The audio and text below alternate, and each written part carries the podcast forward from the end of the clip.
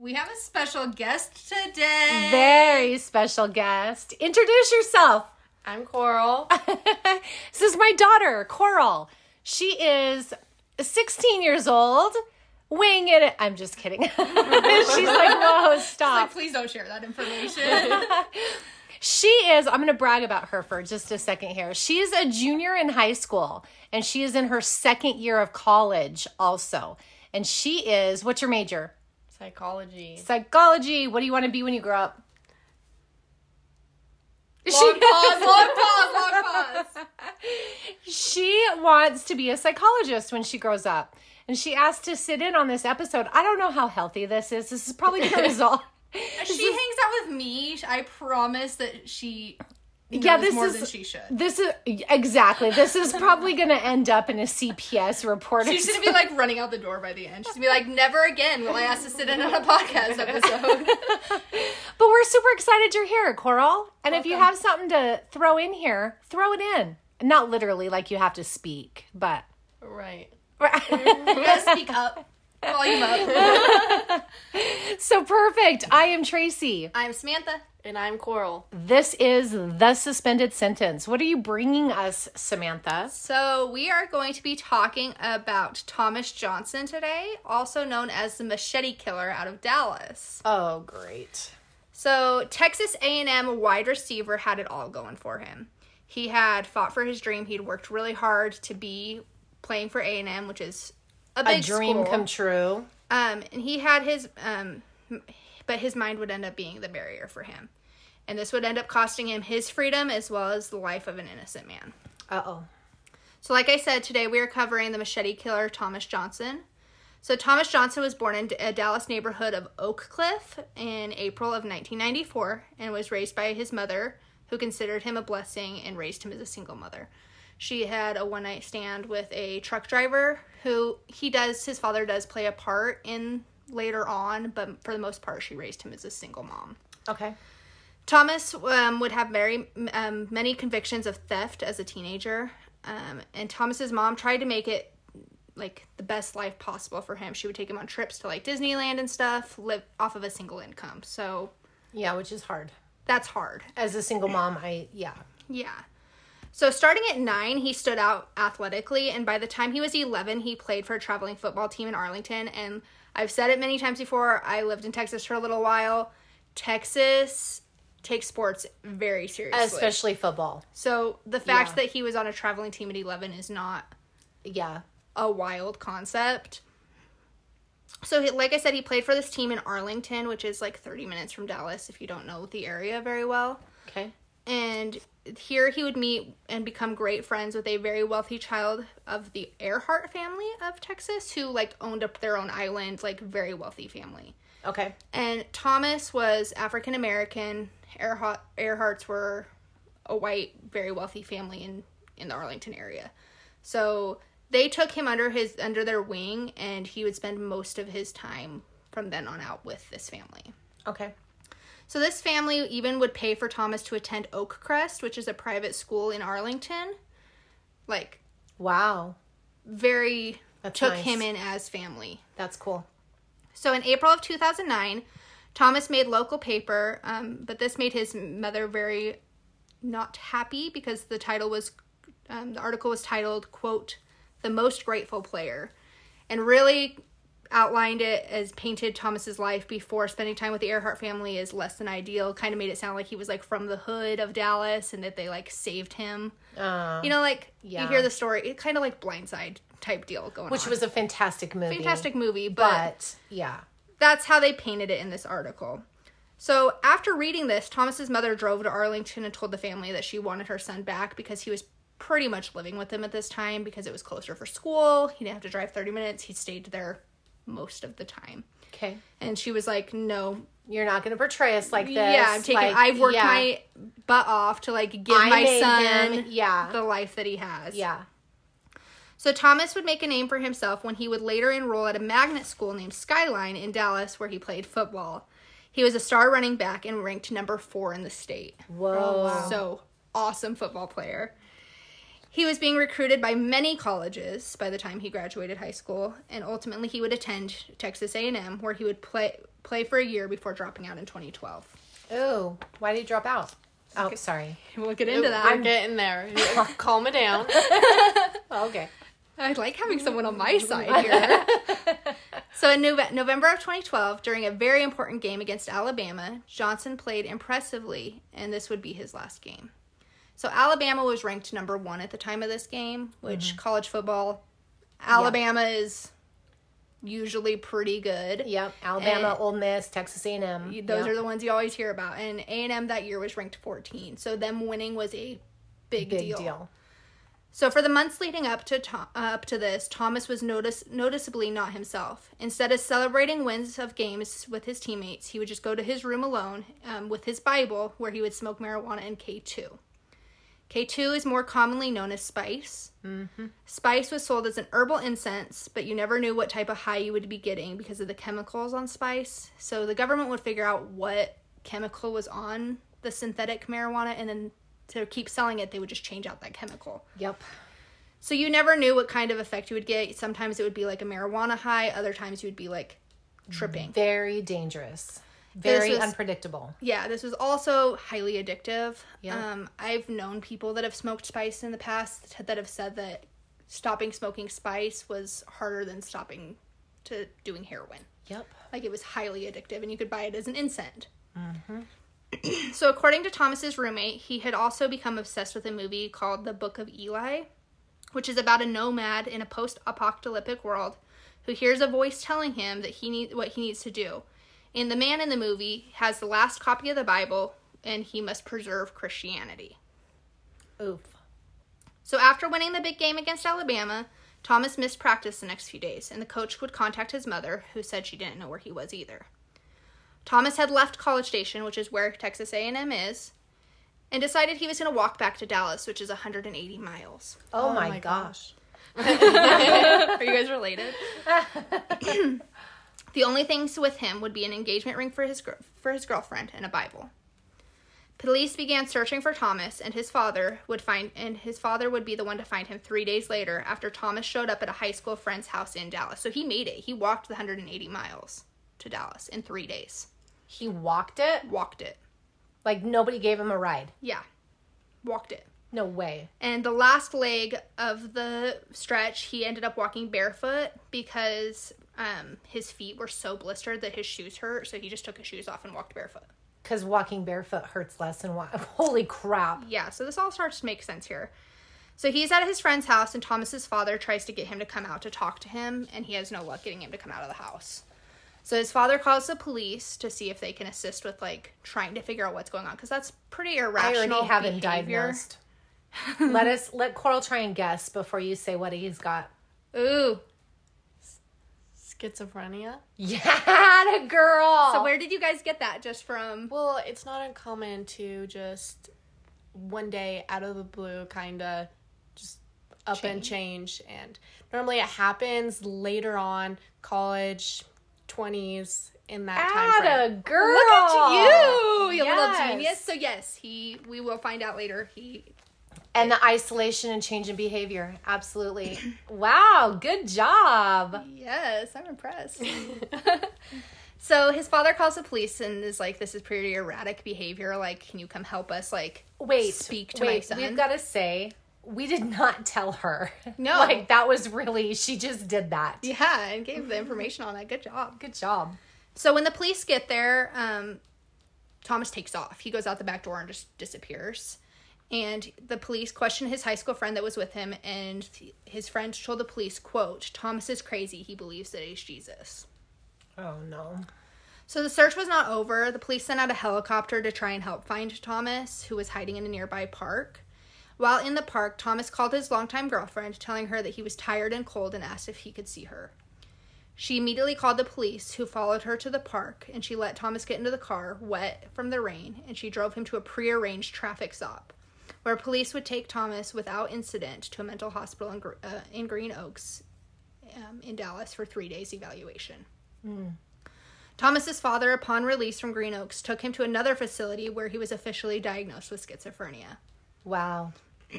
but he refused to take any medication, stating that he didn't want his classmates to think that he was crazy. So he refused to take any medication. Six months after being released from Green Oaks, Thomas showed up at the doorstep of his cousin's house, where his friend and second cousin were also living. When they answered the door, Thomas said, quote, Please forgive me, I sold my soul to the devil. His cousin told him that it was late and that he needed to go home and get some rest. Robert's father later attempted to bring Thomas to a doctor and a social worker, but claimed that, the, that his mother would not let him be taken to a facility. His mother stated that all he needed was more church and to pray and pray more to help Thomas. Wow. Thomas was um, turned it, turned to walking, and he walked a lot. So some walks would last an entire day, and he said that the reason that he walked so much was because the voices in his head, head would not stop. And I feel like isn't that pretty common? Is you turn to to something to get your head off of things to try and clear your head. Like that wouldn't be horribly weird, would it? I'm looking at both of you. For, Well, I guess if you don't know what's happening, it's something is happening to you, something's changing. It's you're going crazy. You don't know what. And as a teenage boy, you this change. How old is he? so college age. So So like 19, 18, 20. 20. around there. So I don't feel like that's horribly. So one of the one of the biggest things with schizophrenics is is they don't know they don't know that something is wrong. They don't know that their behavior isn't normal. They know that people are reacting differently to them, but what is happening in their head, especially when it's unmedicated, and we're going to preface this right? I am not a doctor, I am not a psychologist, I am not, I'm just saying, basing off of my research, my experience, and I've worked with a lot of people with schizophrenia mm-hmm. They know that people are reacting differently to them they don't but they but what is happening in their head is like it's real and it's normal it's just like they don't see a difference between they don't understand that their behavior is abnormal So to us, being like, okay, he walks for 24 hours in a day, like that's abnormal for us. But Yeah. to him, that might not be no it's not it, anything it's, strange. it's not it might it might not be it's not he's just like i need to get from here to here and this is how i'm going to do it so in April of 2014, Thomas decided he wanted to go back to College Station, but found himself without a vehicle. He then smashed the window of um, of his aunt's house, stole the car keys, and took off to College Station. when he got to College Station, he was they everybody that saw him said that he was acting very aggressive when he arrived. He showed up at the football stadium where he begged the head coach to let him play football again. The coach said that he was looking really bad and offered to get him some help. At the suggestion of this, he got more aggressive and was thrown out of the stadium. He was no longer welcome at Texas A&M. He was told he was not allowed to come back. So no longer being welcome there, he headed back to Dallas. As he passed through Waco, Texas, a police officer ran the plates of his car, which came back as stolen, and he was arrested and taken back to Dallas, where he would serve three months in county jail. After his release, he was introduced to a pastor who would help Thomas come up with a care plan, which include working out, Bible study, and sessions with a psychologist as part of his diversion program that the county set up for him. This would um, here he would live 50 miles outside of Dallas on a farm. Before Thomas um, could have his first session with a psychiatrist, he said um, to the pastor that his mother and him had decided that he, it would be best for him to leave the farm, breaking the agreement of his diversion program. So Thomas went on an overnight. They were like, let's not do that yet. Let's try an overnight and see how that goes. Like, don't leave the program yet. Because, like I said, this is breaking his diversion program. So they call to arrange for him to be picked up from his mother. And she said, I don't know where he is. oh no He's gone. So Thomas had decided to walk 20 miles to Duncanville to apologize to his aunt for stealing the car. But when he arrived, she said that his eyes were dark and she felt that it was a danger to the children in her home daycare, so she called the police. When the police arrived, Thomas acted confused about why they were there and started run- running away. He was then caught and arrested for evading the police. The next few months did not go well for Thomas. First, he tested positive for marijuana, a violation of his probation. Then, he missed an appointment with his probation officer and failed to pay $600 in court fees. In January of 2015, he appeared before Dallas County judge on the evasion charge, where he was sentenced to six months rehab. So they're treating it like he's a drug addict, not Yeah. a mental health incident. So upon release from rehab, his attitude completely changed, and he was had a very short fuse. And he um, confessed to his mother and father that the night of the Alabama game years before that he had been raped. He never made a report to the police, and he never never told anybody who had assaulted him. So we don't know if that really happened. I don't want to say that didn't happen, but Right. we don't know if that happened or not. So Thomas moved back into his mother's house, and on October 10th, 2015, Thomas and his mother watched a movie together, which ended around 9:30. They said that they had a wonderful time. His mom said like she he was his old her like her old son again. Like they laughed, they joked, they had a great time. Around 9:30, he announced that he was going out. The next morning, when she got up to go to church around 7 a.m., she found that Thomas was still not home. But right before she was leaving, Thomas arrived and he was really angry and began began cussing at her. And she was like, "I get you've got stuff going on, but you're not going to speak to me like this," which just made him more angry. At which play, which point he grabbed a long bladed knife and he stormed out of the house. so David Stevens is an accomplished marathoner who loved running his entire life. He ran Mondays, Wednesdays, and Fridays every week religiously. He and his wife of 25 years, Patty, she would sometimes join him for these runs. He would run ahead of her and then loop back to check on her. That was his thing. She was slower than mm-hmm. him. That would be literally me going on a run with anybody. You'd have to like loop back around. It's it's like my dog when we're out walking. She does a couple laps, I, Comes back, checks on you, does a little wraparound, you know. Yeah, that would be literally me going on a run with anybody. so, planning for early retirement, David and Patty were looking for farmland in Oregon to retire on. He was an engineer. But on October 12th, around 7 a.m., David would put his wallet in the glove box of his SUV and set off on the on a run at the White Rock Trail. He planned on running about 90 minutes to train for the Dallas Marathon that was 8 weeks away. At 7:32, a pedestrian walking near the Walnut Trail Bridge saw a man they described as crazed looking wearing a hoodie over by the tennis court and felt uncomfortable and called 911. They noticed that the man started following the jo- following a jogger and began running faster after the jogger.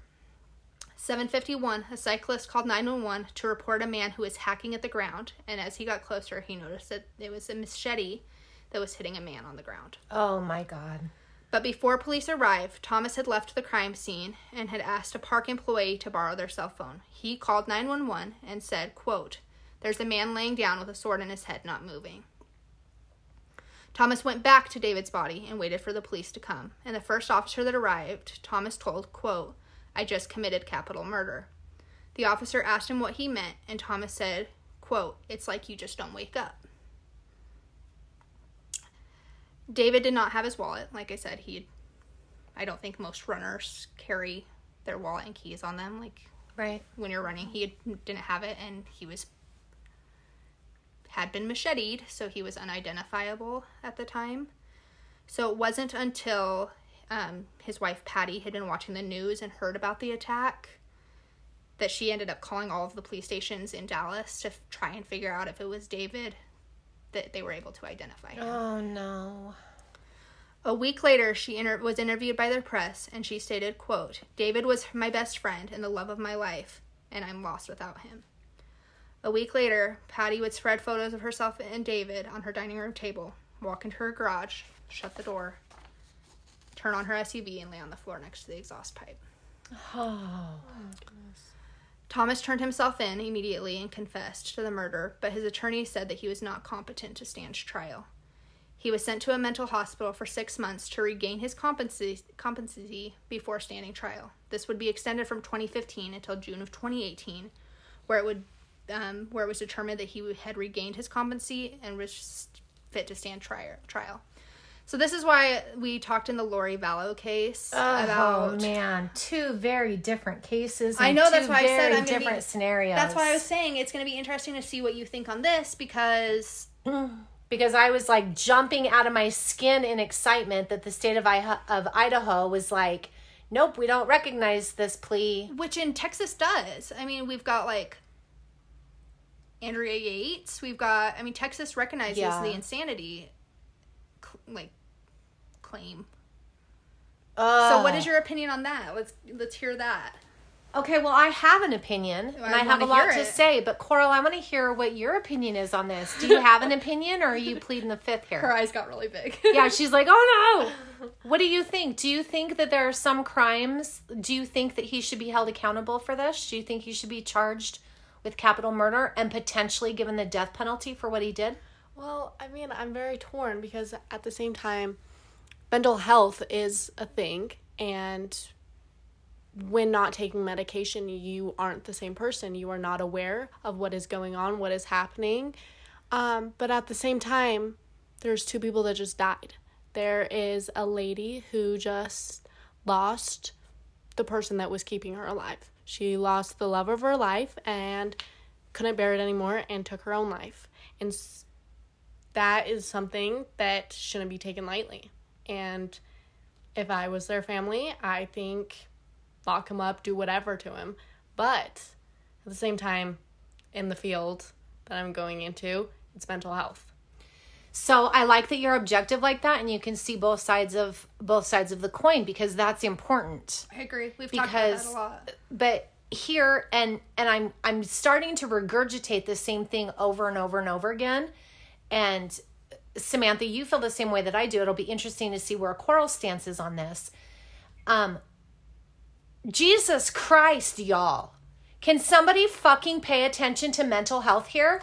He there's Like, plenty of Jesus opportunities Christ. here, and that's where I kind of feel like it's kind of goes back to your um Like Oh, gosh. this guy like walked around the shooter, the school shooter in um, Florida. It goes back Yes, to that case Nick a little bit. Cruz. It goes back to Nick Cruz here. He was arrested four separate times. He had been men- hospitalized for mental health. He had times. he didn't and and in the mental health field like there's different anxiety coral correct anxiety is not the same goddamn diagnosis as schizophrenia we have minor diagnoses like anxiety which you know millions of people deal with and are functional with with or without medication.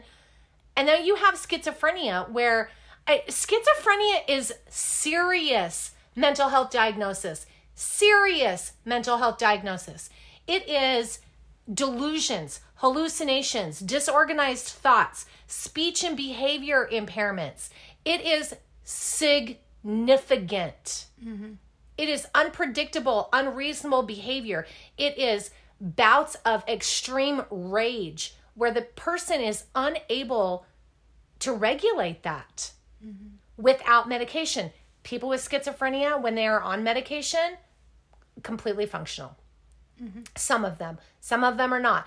Again, I have worked with a lot, a lot of clients who, who, and I'm going to use the word suffer, suffer from schizophrenia and them off their meds and them on their meds night and day. It's actually it's a very scary diagnosis. It is. Mm. here's some facts about it. It's much more common in men than it is in women.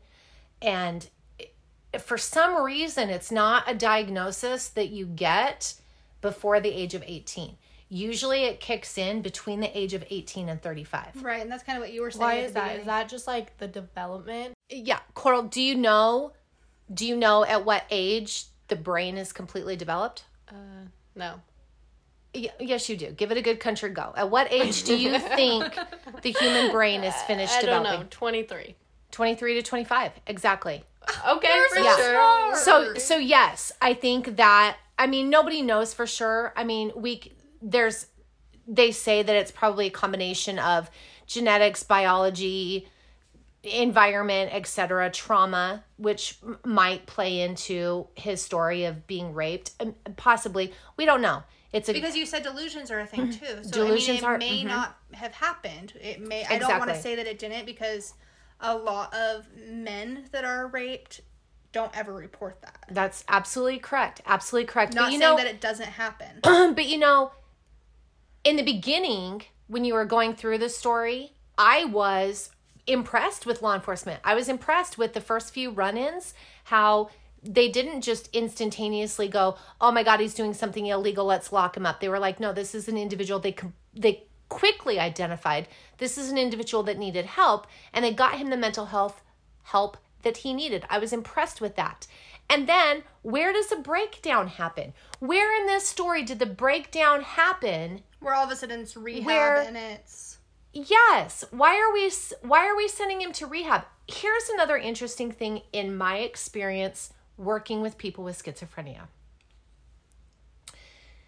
Schizophrenia medication, when I say that it's expensive, would blow your freaking mind how expensive it is. really We are talking like $800 a month Isn't expensive. there like though a drug that like is the substitute? though? What is the substitute drug?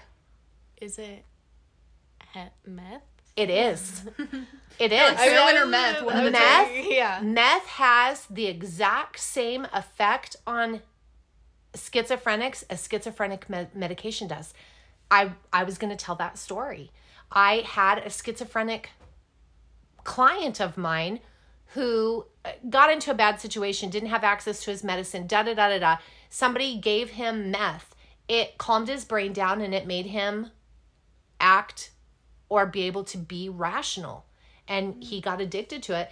The street value of meth, the availability of meth, the cost of meth, all the rest of it is a whole lot damn cheaper than going and getting a prescription from the doctor. Well, and we've talked about that it. a million times too. The cost of a psychiatrist, the cost of the medication. Absolutely. We're talking It's about ridiculous. a 25 year old man at this point. Yeah, but again, here we are again, Samantha, talking about deaths of people, murders that fall on mental health. Uh, do we un- are we starting to understand everybody who's listening the correlation and why IDP started? The correlation between mental health, addiction, and criminality, y'all? Mm-hmm. Like there is there is a huge gap here. Right. Where did we go from getting this gentleman help to punishment and and because the law you can't hold them. You can't hold them forever on little tiny things, but we know that these little tiny things breaking in and stealing his aunt's car, being threatening, acting irrationally, all of the things that he did before. You can't hold him for a long term. You can't force mental health help. But I'll tell you one thing you can do. You can go before a judge and say, hey, this is his diagnosis and he, he needs help, and involuntarily put him in a mental hospital. Guardianship or something. You absolutely can do that. And if you have a true, real basis for that, you can do that. You can help these people. Yeah. And I don't know why we're so damn hesitant to do that when we need to. Because just like Coral said, an innocent man lost his life just going out for a run and a, and the love of his or the woman that he was married to lost the love of his life. The reason as Coral said, the reason that she was alive. Right. Because she didn't have any. They didn't have any children or anything. Like they were each other's entire world. It could have been prevented. Mm-hmm. But we're so, we tippy toe around mental health and we don't provide the correct resources to people. This is a crisis. yeah. Which would have taken a little bit more time and energy into setting up those resources and making it available for him. At the cost of two people's lives, At the as you co- pointed out. right. Well, so like I was saying, from 2015 to 2018, that competency he was retested like every six months to see if he was competent to stand trial. Mm-hmm. That's a, to me a long time to not be competent. So to me, that kind of sets the tone of where he was mentally Absolutely. at the time. Absolutely. If you You'd can't think, stabilize right? in a short period of time, something is significantly wrong. So the argument though was he knew that he needed to call 911 and he stated to the officer that he committed capital murder. So at the time they were like, "Were you insane? You knew rationally that you needed to take those steps." So that was the prosecutor's huge huge part of this is they were like he called 911. He walked away, walked back to the body, took com- admitted to the crime mm-hmm. is that so the question is was he like in a manic episode in a schizophrenic episode No, they're not stupid. They're not dumb. People who have schizophrenia are not imbeciles. They're not retarded. They Girls- don't. They know. Oh they know what they're. mother. They know what they're doing. Girl's eyes got really big. No, they know what they're doing. They're not stupid. Their cognitive function is not impaired. Their ability to control their actions and their impulse is. Yeah, so the their the defense attorney's whole argument though is that shows that he was competent during the actual crime or shortly after. Oh, that's that's ridiculous. He needs to have a psyche eval done. So Thomas's attorneys had a hard time proving that he was not sane at the time that he committed the crime due to the 911. That was their whole backing. Is Seriously? 911 call. So Thomas Johnson's mental health played a major role in his 3-day trial. The 25-year-old opted out to testify in his own defense, stating he was mentally ill but not insane at the time that he killed 53-year-old Dave Stevens. That he was what? mentally ill but not insane. He didn't want people using the word insane with him, which I get. There, Yeah, we've talked sure. about this. There's a lot of stigma behind that. Like he's saying, "Yes, I'm mentally ill." He just doesn't want people to be like, "Oh, he's insane." Right. I get it. As a female, we get it. We So Johnson was convicted of murder and will be eligible for parole in 30 years. He was convicted of it. He did not get an insanity claim. So I just kind of want to end this before we give kind of final thoughts with a quote from his defense attorney. He uh, his defense attorney Paul Johnson said, quote, "But not for his disease would we be in this courtroom." How do we as a society punish someone for acting under the influence of a disease? Ooh, that's great. Final thoughts, friends. I agree with that. Like drop, period, pop off. She's 16. um, that's a great ending to it. And and so true. And here's here's going to be my final thought on it is until we the citizens of the United States of America start to recognize mental health and start to deal with mental health, we will continue to see cases like this. We will continue to have crimes like this. We will continue to be plagued by the same thing that is plaguing our judicial system because we are not recognizing the problem. And the problem is not crime. The problem is mental health accessibility in the United States of America. A hundred percent. I so agree. Oh my goodness. it's kind of see this is interesting. Like I said in Lori Vallow, same type of situation with the whole competency uh-huh. thing. Very different outcomes from Tracy. Very different outcomes because the why and the diagnosis matters. These are two people who say, Oh, I'm insane, and people who really have a serious mental health diagnosis. It's it's complete every but we say this also, right? Every case is different. Every person is different. Every scenario, every situation, they're all different. Some have the same outcome, some have a different outcome. It's up to the judge and it's up to that, but but it all goes back to mental health. Am I wrong? No, there everywhere you go, there is an issue. There's someone being there's arrogance or there's just not addressing it. It like just at the school, I'm in high school and I see it every single way everywhere. Like it's one conversation, but that conversation is leads into another path and into another another path that they don't want to face. Yep. Yep. Everything is just put band aids on the situation, put them in jail, lock them up, lock them up, lock them up. Well, guess what? What does locking up do? It adds to trauma. What does trauma do? Trauma adds to mental health. What does mental health do? It adds to murder, it adds to criminality. Well, and I feel like it's like when you look at like his family, because his aunt called the police twice on him. Sure. His cousins did not. They just said, "Go about your way." All of them, I think it is interesting, refer to they could tell when he was not himself because of the darkness of his eyes. Yeah. That it was like looking at a different person. But I feel like as a family member, you want to help, but also there's the repercussions of like you don't want somebody to, that you love in trouble. Mm-hmm. And I think that's hard. So you see that in two different relative groups Right. choosing different paths of Well- that. But also, here's my question because I know in if you go to county jail, you do get medical treatment. You don't get like therapy or psychiatrist appointments and things like that. But would for schizophrenia would they pay would this county pay for his schizophrenic medication?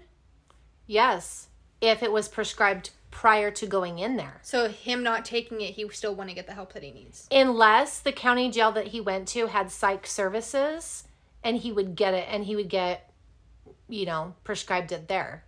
Mm-hmm. I mean, I don't know. Every county jail and all the rules are different, so it depends on where he is. If you talk to people who who have been in county jails or in prisons, they will tell you the answer is no or it's hit and miss. I mean, it's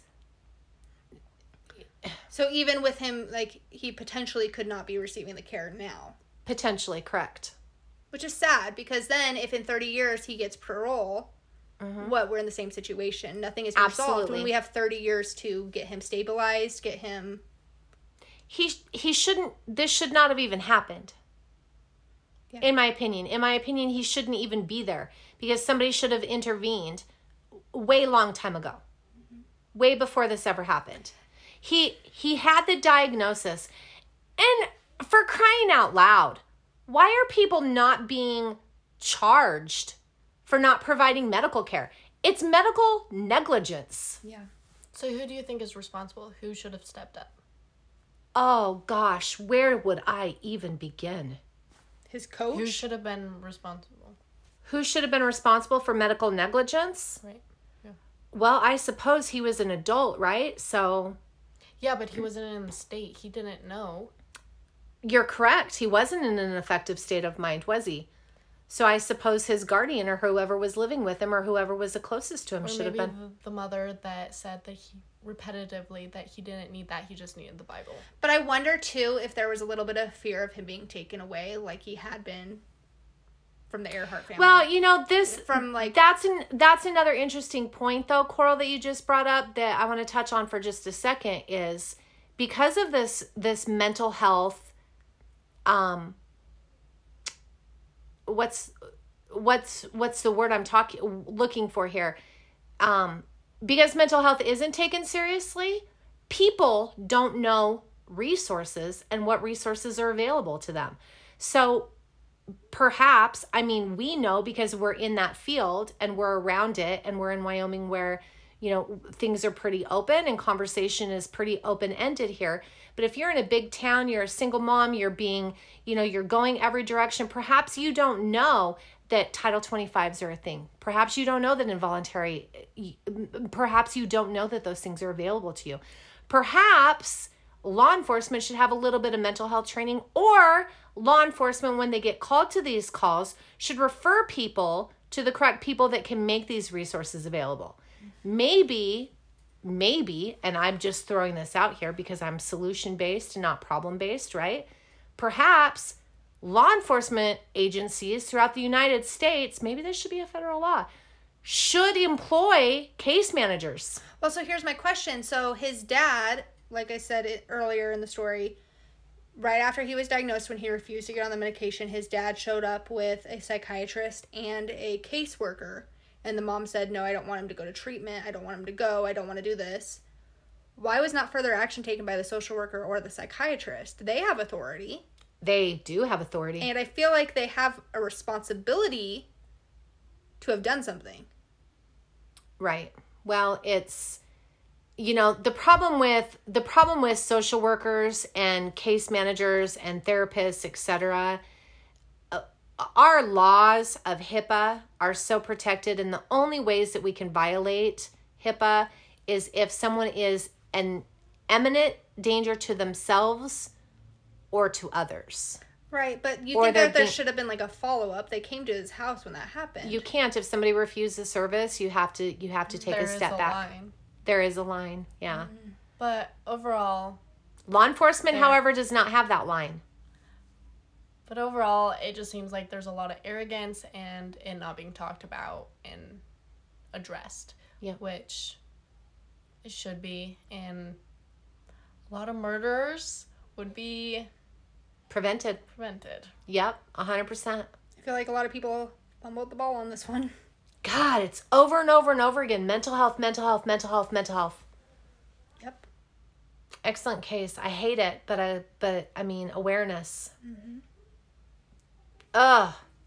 sad story because I mean, like we said, it didn't persist until after that game, and something just snapped in him, and he changed. Right. I mean, he had everything going for him. Right. And that's sad because he didn't get the care that he needed. He could be. He was NFL four in player. the state, he could be an Yeah. NFL player. He could be. I mean, he had it all going for him. He could have been a worked, s- and he worked his butt off to get there. Yeah, he could have been a spokesperson for schizophrenia. Made He could have been a awareness for that. Poster child player. for it. Absolutely. Which, you know, absolutely. You know, the woulda, shoulda, hindsight 2020 that goes on in all of this stuff. And it's really disappointing that it isn't eh, eh, it isn't taken advantage of to better the system and to better process. And and these cases like they just keep happening. It's so sad. It's so sad. Uh well, Well- thanks for bringing it. Coral, thank you for joining us. And you actually added to it. You did great. I do what I can. you All the money I'm spending. She already mentioned she was like, "Can we like talk about a cult so I can come to that one?" All the money I'm spending on your education is paying off. Or Maybe next time talk about feminism. You know. Oh! she is being raised by a single mother. Oh, she made a very icky face. uh, thanks for joining us, guys. Thank you guys. Thank you. Stay safe.